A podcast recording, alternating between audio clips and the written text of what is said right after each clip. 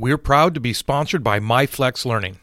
MyFlex Learning is a scheduling platform that helps middle and high schools meet the individual needs of all students. Schools can easily create and manage time for flex blocks, win time, activity periods, RTI, counselor and teacher appointments, and much more. And with its built in accountability tool and reporting features, MyFlex Learning solves your challenges around getting kids where they need to be and understanding how flex time is spent. Make your flex time work for you. Visit myflexlearning.com slash B to learn more and receive $500 off the first year. That's myflexlearning.com slash BE. Why is it so difficult for educational technology integrationists to get new technologies into the classrooms? Is it the often touted, I'm too busy for that? Or is it the, it's just one more thing? What if I said to you that educational technology integration has to do with more than just the perception of it being a tool that can be used to open up more doors if it's integrated properly, but instead a concrete, practical framework that can help teachers do more. Hey everyone, Dr. Jones with another week's episode of Seeing to Lead. And this week I talked to Laurie Guyon, who explains just that. Her new book, Smile Learning, Leveraging the Power of Educational Technology, is full of practical tips that help teachers use concrete methods to integrate technology seamlessly into the classroom. SMILE is actually an acronym that she has in her book, stands for Shine, Motivate, Inspire, Learn, and Elephant. That's right, you heard me say that.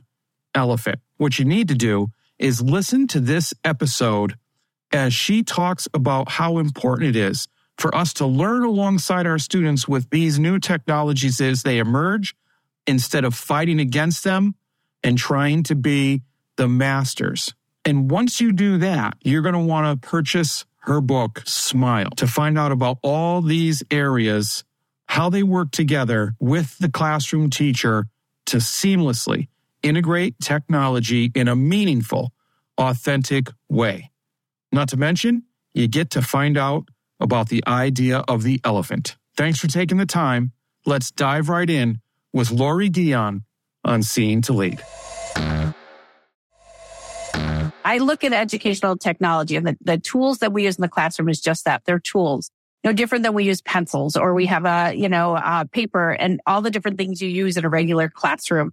I just want uh, teachers to realize that, you know, and, and for our students to see that it just opens up doors. It gives, it, there's potential in those tools. And if we use them right, we can bring that potential to the student, to the learning, to whatever the, the it is that, uh, whatever our goals happen to be. And that's where I kind of went with the leveraging is we're using them appropriately. Um, just like, you know, when you think of like your kindergarten class and you're teaching your, your student how to hold the pencil the right way or how to draw the letter A, you're giving them a process that's going to open up more doors. Dr. Chris Jones here, and welcome to Seeing to Lead, a show designed to help leaders increase their ability to effectively support, engage, and empower their staff through intentional practices so that they create an environment where everyone reaches their greatest level of success. On Seeing to Lead, communication rules the day as we hear voices from both teachers and leaders in an effort to examine perspectives, highlight misunderstandings, and provide steps to ultimately bridge the gap between what teachers need and provide through thoughtful dialogue. This show is about amplifying voices, creating understanding, and providing information to help everyone continually improve. I want to personally thank you for taking the time. Now, let's get to getting better. Laurie Guyon is the coordinator of model schools at Washington, Saratoga, Warren, Hamilton, Essex Board of Cooperative Educational Services.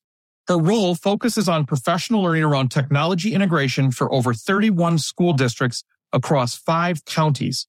Laurie is the Capital Region Director and a trainer for New York State Association for Computers and Technologies in Education. Laurie is also the author of the book Smile Learning, Leveraging the Power of Educational Technology. And I just found out in the pre-chat, so I've got to throw this on this uh, biography here, that she found out today that she's the School Administrators Association of New York's 2023 Leader of Digital Education. So if you want to find something out about digital education, technology integration, you have come to the right place this week because Laurie, from everybody's opinion in New York State, anyways, it seems, really knows how to get this done. So, Laurie, welcome to the podcast.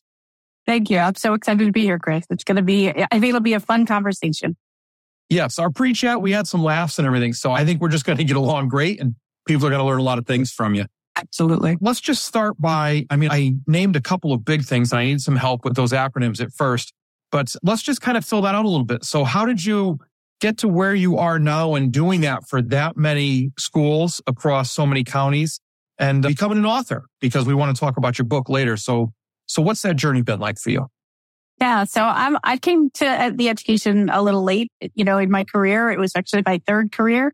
I started out as a sixth grade teacher, did every subject in sixth grade. By the time I left the classroom, I was just teaching English, but I had discovered technology, you know, in my prior roles. And then when I came over to the education world, I, I was kind of flabbergasted at how little technology was in the classroom. So I tried to integrate it as fast as I could in the ways that I could. And by the time I left the classroom, I was pretty much teaching my English class through the lens of computer science, computational thinking, the design process. I had the engineering poster on my wall right next to the writing process because there's so many correlations. We did a lot with robotics and making movies and connecting with other countries and other classrooms as often as we could.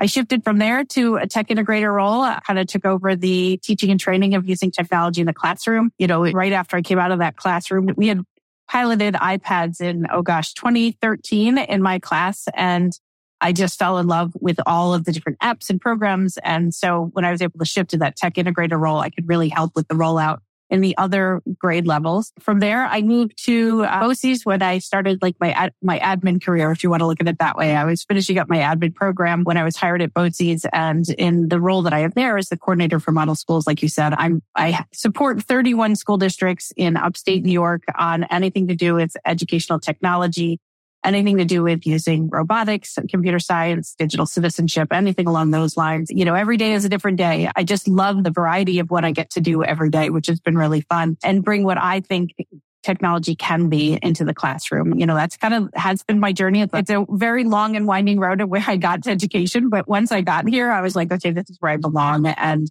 it's really been a great experience since then. So I just, I just want to highlight something. 31 school districts, not schools, because we know that a district has multiple schools in it, but 31 school districts, that's a lot of schools, a whole bunch of teachers and a ton of students.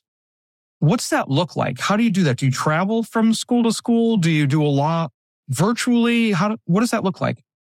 That's a little bit of all of that. It's about 40,000 students in our area. So yeah, it's a large, it's a large geographic area too. And probably for where I live or my office, I can go an hour in each direction to kind of give you a range as far as distance goes as well. But every day is very different. I'm, some days I'm in the classroom. Some days I'm with groups of teachers. Some days I'm doing webinars or work. You know, sometimes I'm putting together whatever I need to do to bring to the next day, you know, for whatever I'm going to be doing with students. And then, you know, a lot of it is keeping on top of what's new and what's exciting and what's coming down the pike. It's learning as much as I can about, you know, ed tech tools, but also looking at through the lens of, you know, what's going to make a, an impact for our students, you know, and what support do teachers need in order to use that technology appropriately. So, you know, there's a lot of lenses, but it's all kind of comes to the same thing. We want to make sure that if we're using something with students, we're really helping them to engage, you know, in a civic way, you know, in a global environment, we're making sure that they're getting the success they need or whatever the tools they need to be successful as they're going through their schooling. So yeah, it, every day is different. And I can't tell you there's never been two days that have been the same.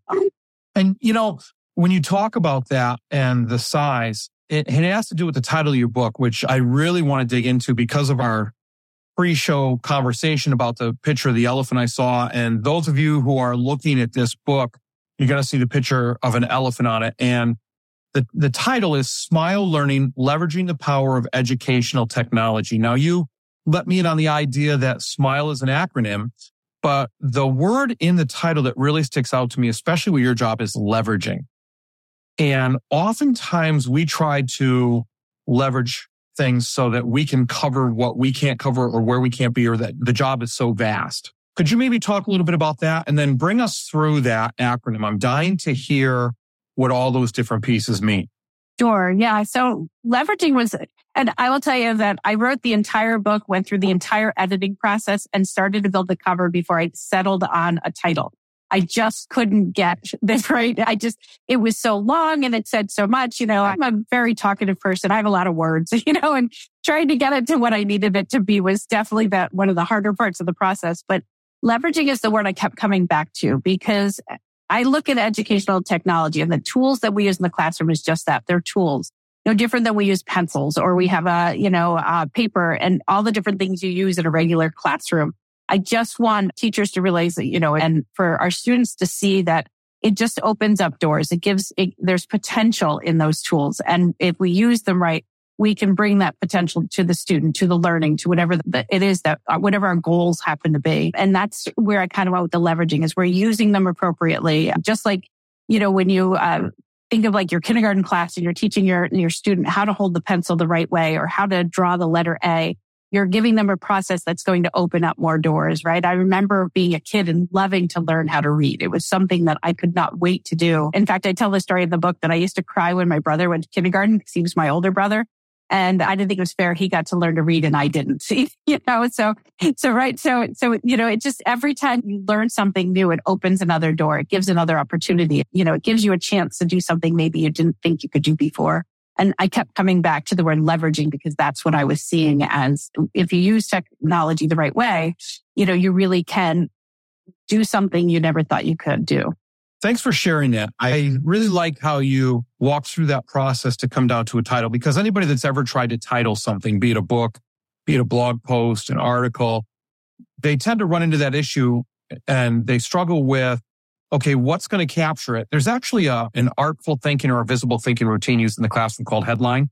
And it's a really good summarizing activity for students. So if they have a lesson that you've done, what would be a headline? It could be used as an exit activity. What would be the headline to, and once you get the headline to summarize what we've learned today, then you can leave or you're done for the day. But I really like that process that you went through to get to that title because it, sounds like it, means a lot to you and it's a personal thing to you.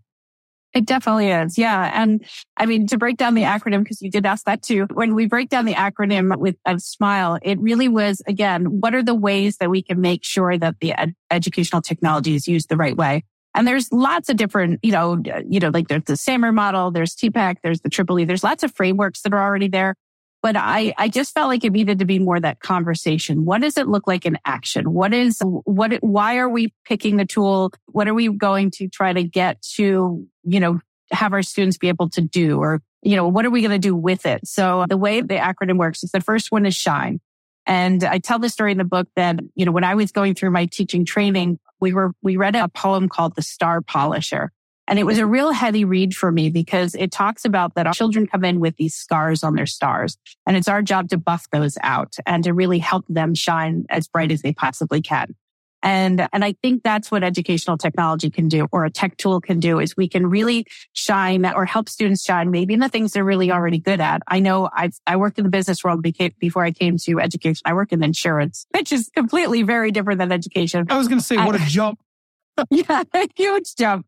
But I did, I taught and trained future agents, right? So I, I was teaching and training adults. I just, you know, I was teaching more about you know, how to sell an insurance policy than, you know, how to use a tech tool. But, but I remember reading a book called Now Focus on Your Strengths. And it, in that book, that's actually what led me to education because I realized I was totally in the wrong field by reading this book. But it, it's all about, you know, shining the light on the things you do. And then if there's something that you feel you're not good at or you feel you need extra support on, what can we do to make sure that we buff that part of your star?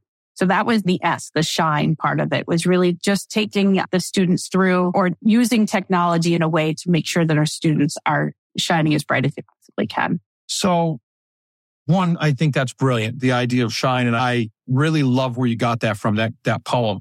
So when we talk about buffing up the students and letting them shine or helping them shine because focusing on strengths is such an important thing. And I'm glad there's more people talking about that now and more authors writing about how don't always worry about your weaknesses and focus on those because you can only improve those so much. But if you take your strengths and improve those, you can go much farther.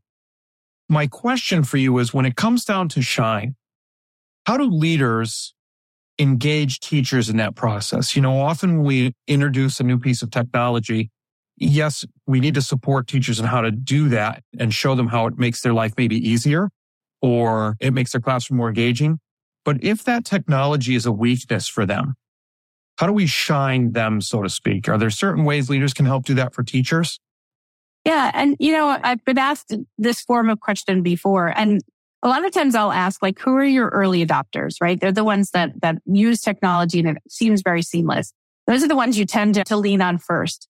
But then it's looking at those un, you know, I, I, don't know what the right word is here, but th- there's the other ones that are like the unsung heroes that also are doing some of this work that you don't always notice. For example, I was asked to go into a sixth grade classroom, actually several of them within a district because they felt like they weren't using technology well. And usually it's, they're just not using technology. You need to show them some tools. And really that's not what I, you know, I, I can give you a list of tools, but I need to see what you're doing with your students to you know, to see it. And so they asked me to spend a day with this one particular teacher that they said, she just doesn't use technology. And I was like, all right, I'll spend the day. And by the end of the first period, I was like, how do they think she's not using technology? She had so many layers of using tech and it was during COVID.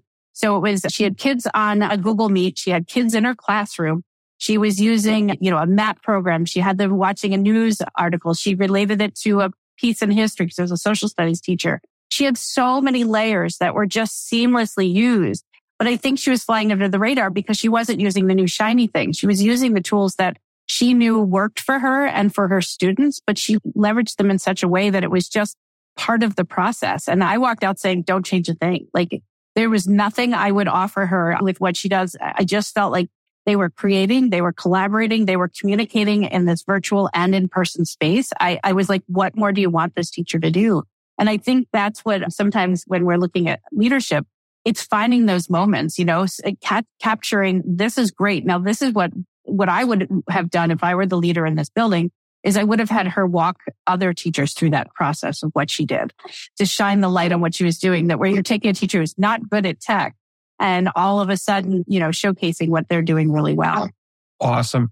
So once we get those, once we get those spots shined up, what does that mean? What do we get there? Yep. So, so M is the big one I get asked the most. It's motivate. You know, how do we get our students motivated? And I always say if they're not motivated in your class, then you're probably just not doing something fun. I mean, at the very basic level. And I don't mean that to like say you're boring because it doesn't. Sometimes you have content that maybe isn't as exciting as others. But, it, but a lot of times it's, it's, you're not hitting where the students are needing something more. So, you know, you, you know, you have content you have to get through. We all do. We have a pacing guide. We have, you know, our standards. And I totally get that that is a priority for teachers, right? We have to get them ready for the next level, the next exam, whatever it happens to be, wherever they leave, when they leave our doors, wherever they're going next. We want to make sure we're preparing them.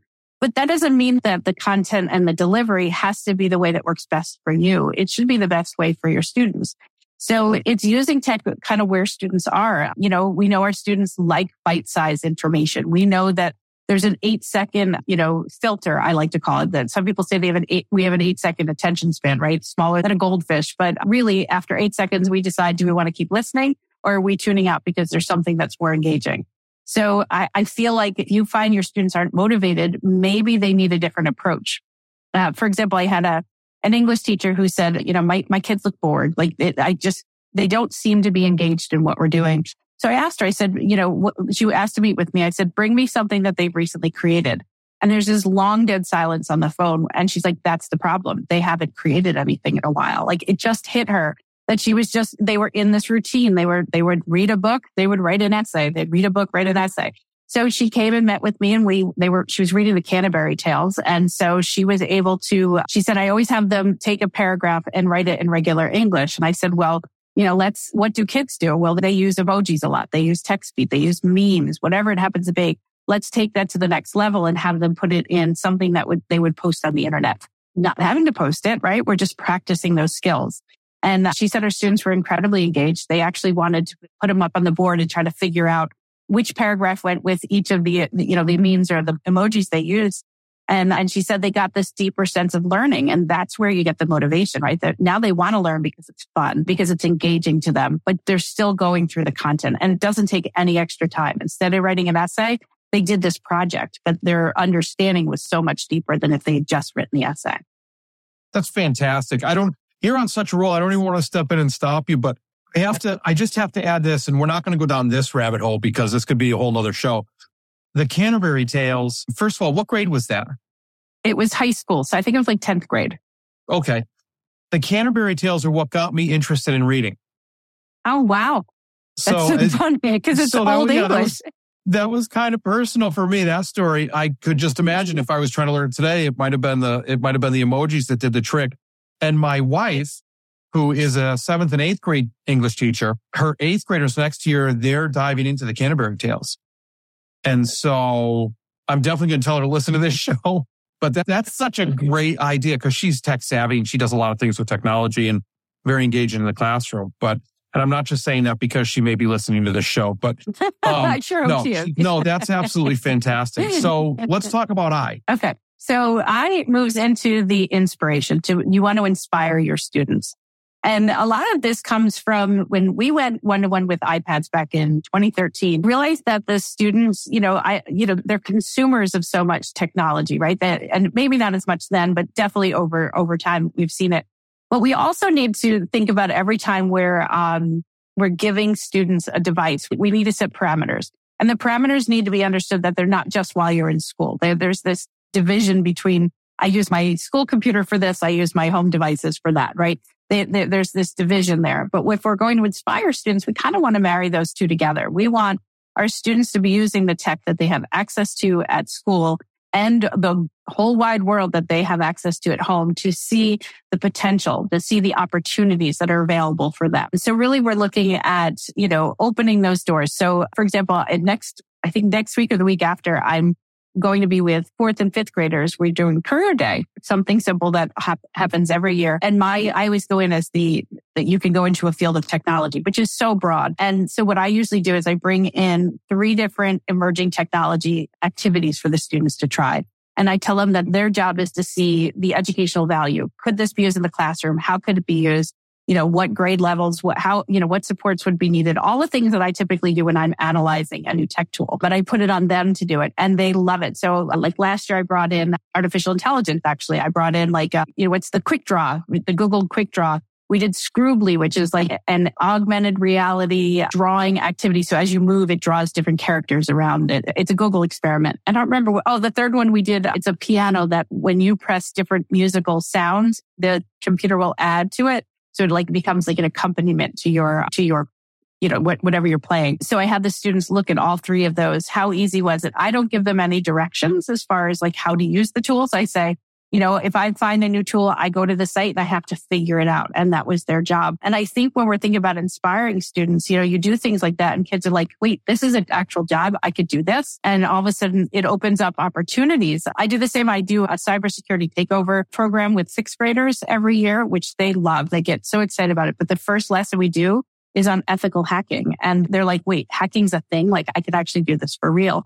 And it's just opening up those ideas. And it could be bringing in like Flip does a nice job where they bring in, um, these guest speakers to do really fun activities, you know, where you can see different jobs. NASA has a lot of really great resources for that. So really we're just trying to inspire students by seeing what is out there, you know, what is available to them. But we're also looking at it from that digital citizenship lens. We talk about that a lot with the Inspire because you want to inspire with guardrails until we're sure that our students can really use, you know, technology for good. But that doesn't mean we shouldn't showcase, you know, we have to showcase that a lot, you know, and hopefully they'll realize that, that, you know, technology doesn't have to always be a negative. One of the beautiful things about that is you're not talking about limiting behaviors or limiting students' ability. You're talking about teaching them the ethical piece of it or the appropriateness of when to use technology, how to use technology and what it can actually be used for if you're doing it properly. You, you talk about the whole, you know, we talk about the whole child a lot and we talk about the whole child, but we have the student that we have sitting in front of us who we know is often quite different when they go home.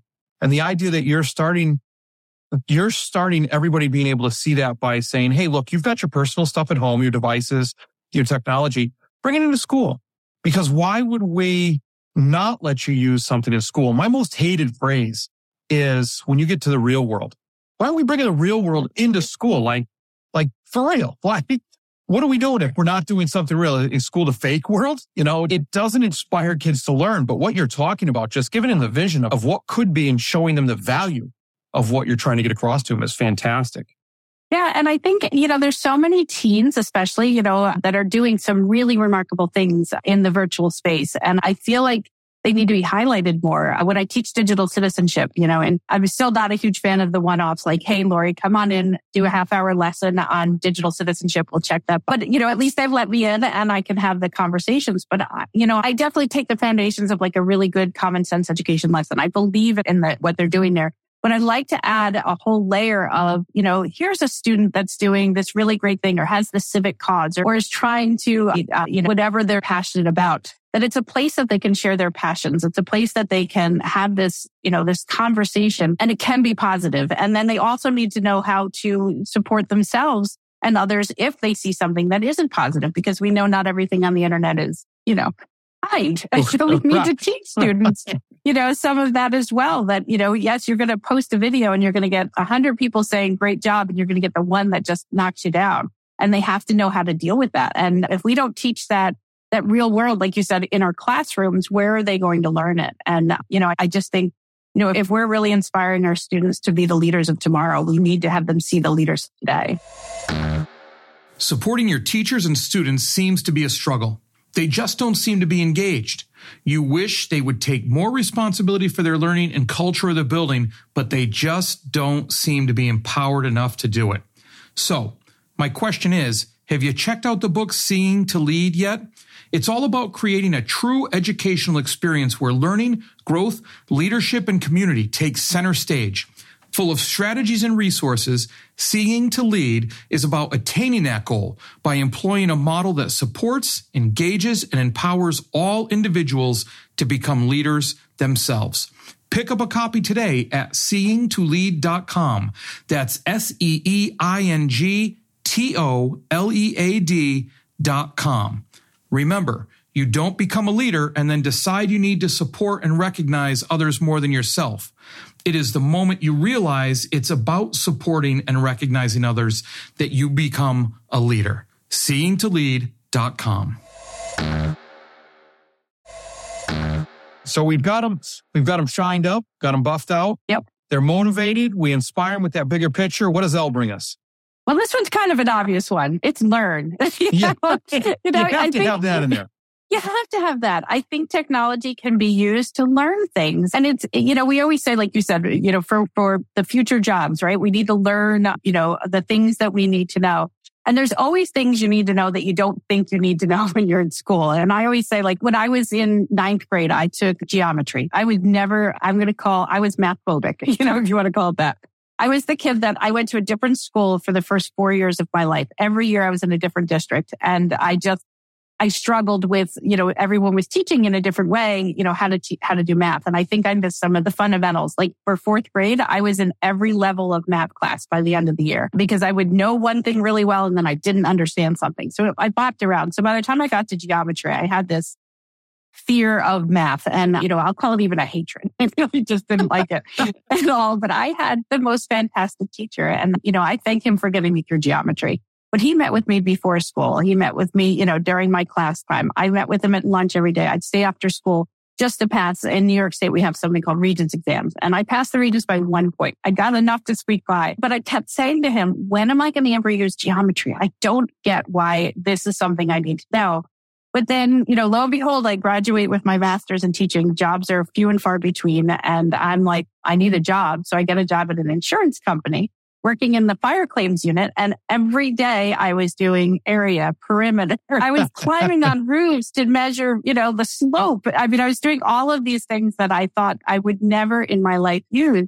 And I think that's the, that's what we need to help our students see that it's important to learn everything you can and to be curious, to really, you, know, you want to obviously look at the things you're passionate about, but sometimes it's important to look at things that maybe you didn't think you had an interest in. Like, for example, I, I have two college age kids and I made both of my children take a cybersecurity class in college. To me, it's a life skill. I think every kid should take it. I think it's just as important as learning to read or to be able to do math. You know, I definitely think it's up there. And both my kids really liked it. They're like, I never would have taken this if I hadn't been pushed. And they were both very happy. Both of them are like leading in those directions, you know, and I don't know if they're going to end up in the cybersecurity job world. Maybe they will, maybe they won't, but I know that they have more of an understanding of the importance of it. And I think that's what, you know, we want to make sure when we're thinking about learning, it's we always have to learn as leaders. We have to be learning. We have to showcase what we're learning. You know, you often see teachers put on their doors like the books they're reading. I was the one that'd be like, Hey, guess what I learned today?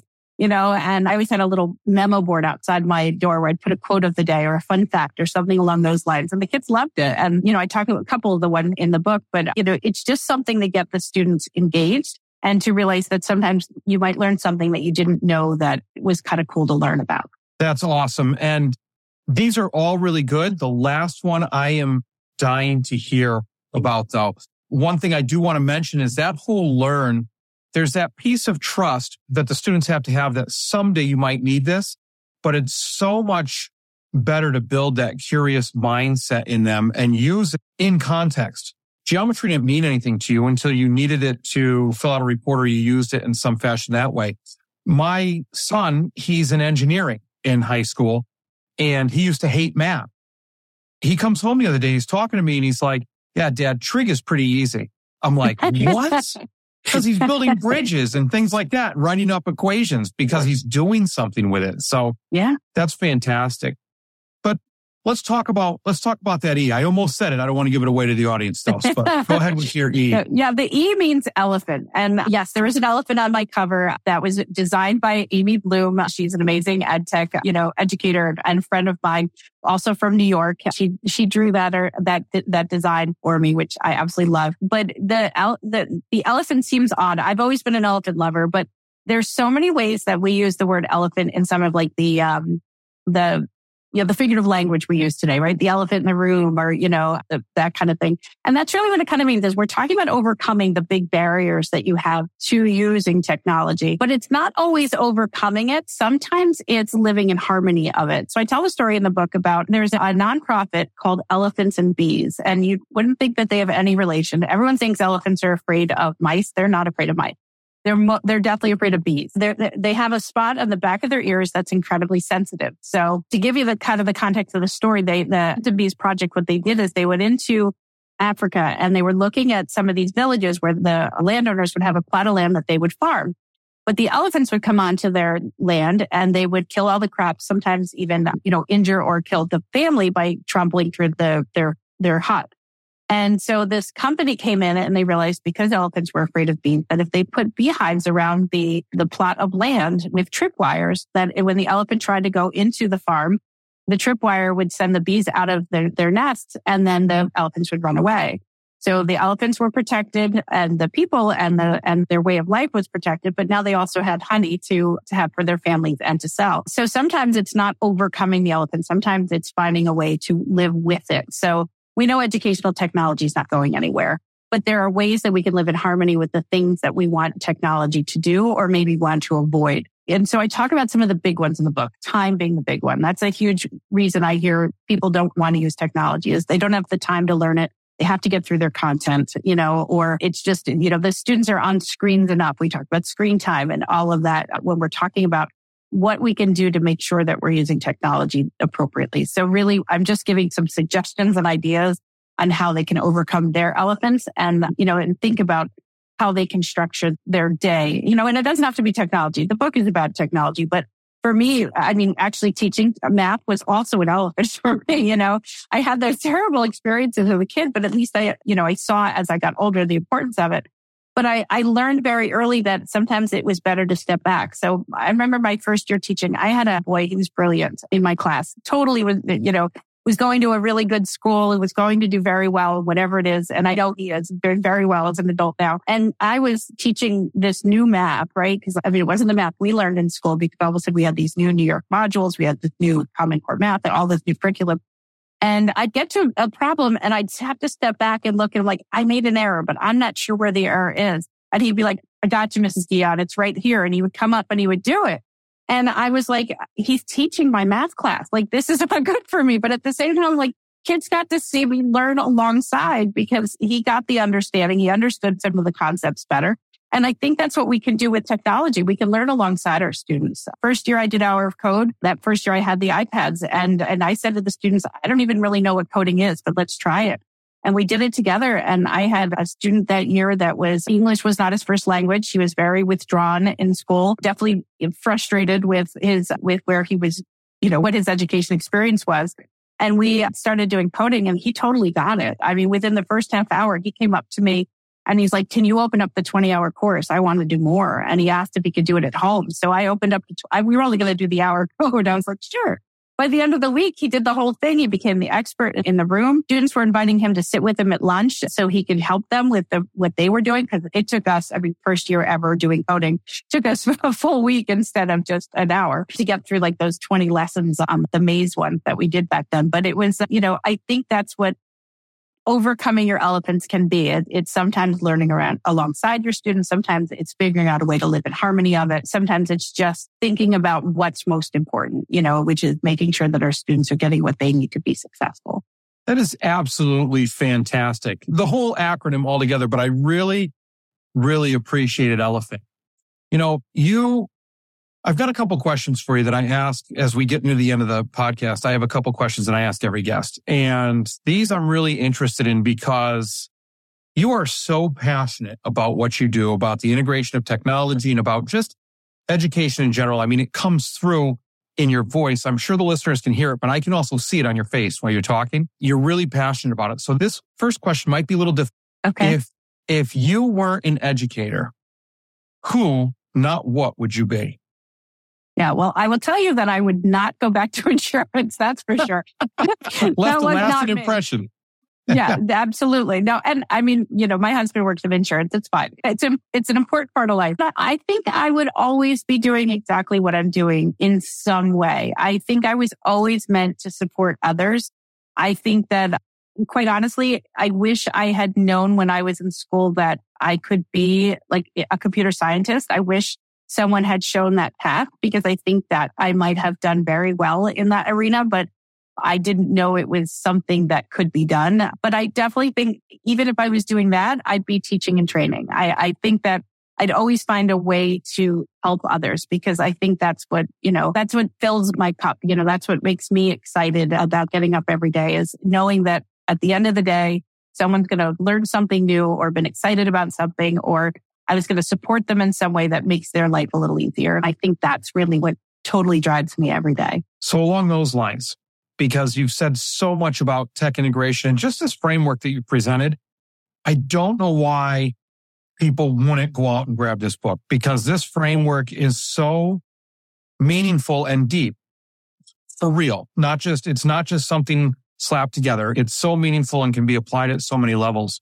What's the most important piece of advice you would give to leaders as they work to better support, engage, and empower those they serve, be it educational in general or specifically tech integration? Yeah, I think it's a good question. It's a deep question, quite honestly. I, I think really it comes down to, you know, letting people know that you support them and you understand that maybe whatever it is you're asking them to do might be outside their comfort zone, but that you're going to offer what they need to help them get to where you know that they can go. You know, it's just, it's always helping them be what you know that you see they, that they can be. You know, that might sound a little pie in the sky, but it, you know, it tends to be, I'm an incredibly optimistic person. You know, my glass is always half full and, you know, or always overflowing probably. But, uh, but it's, I think that, I think it, for leaders, it's really, you know, find out something about each person and really help them. You know, if they're struggling with something, find the supports.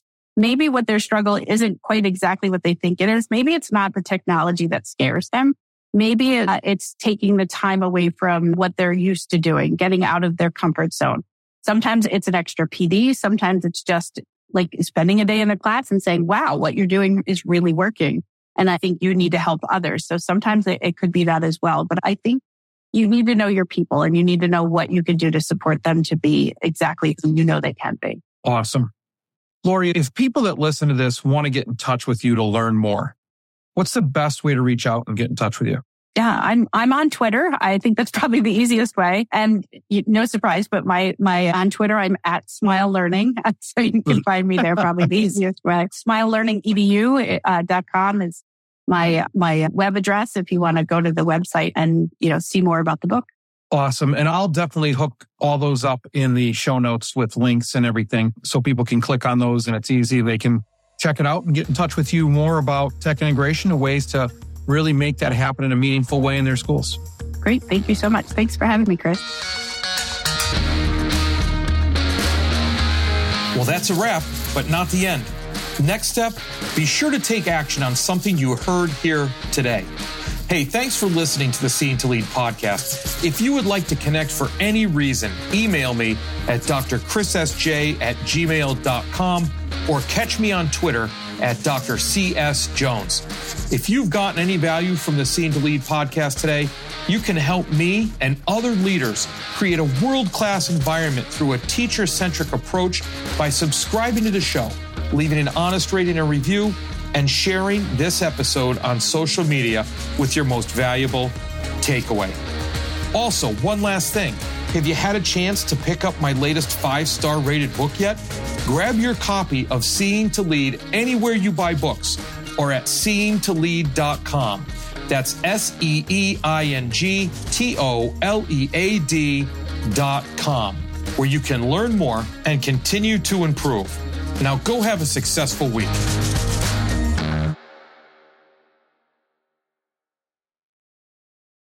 There are lots of solutions out there for giving students what they need when they need it. But when do they actually do all those things? You need flexible time.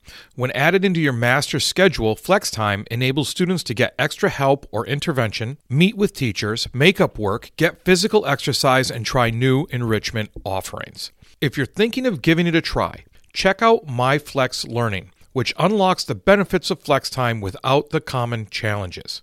Its intuitive design and SIS integration makes implementation and training a breeze. Make your flex time work for you.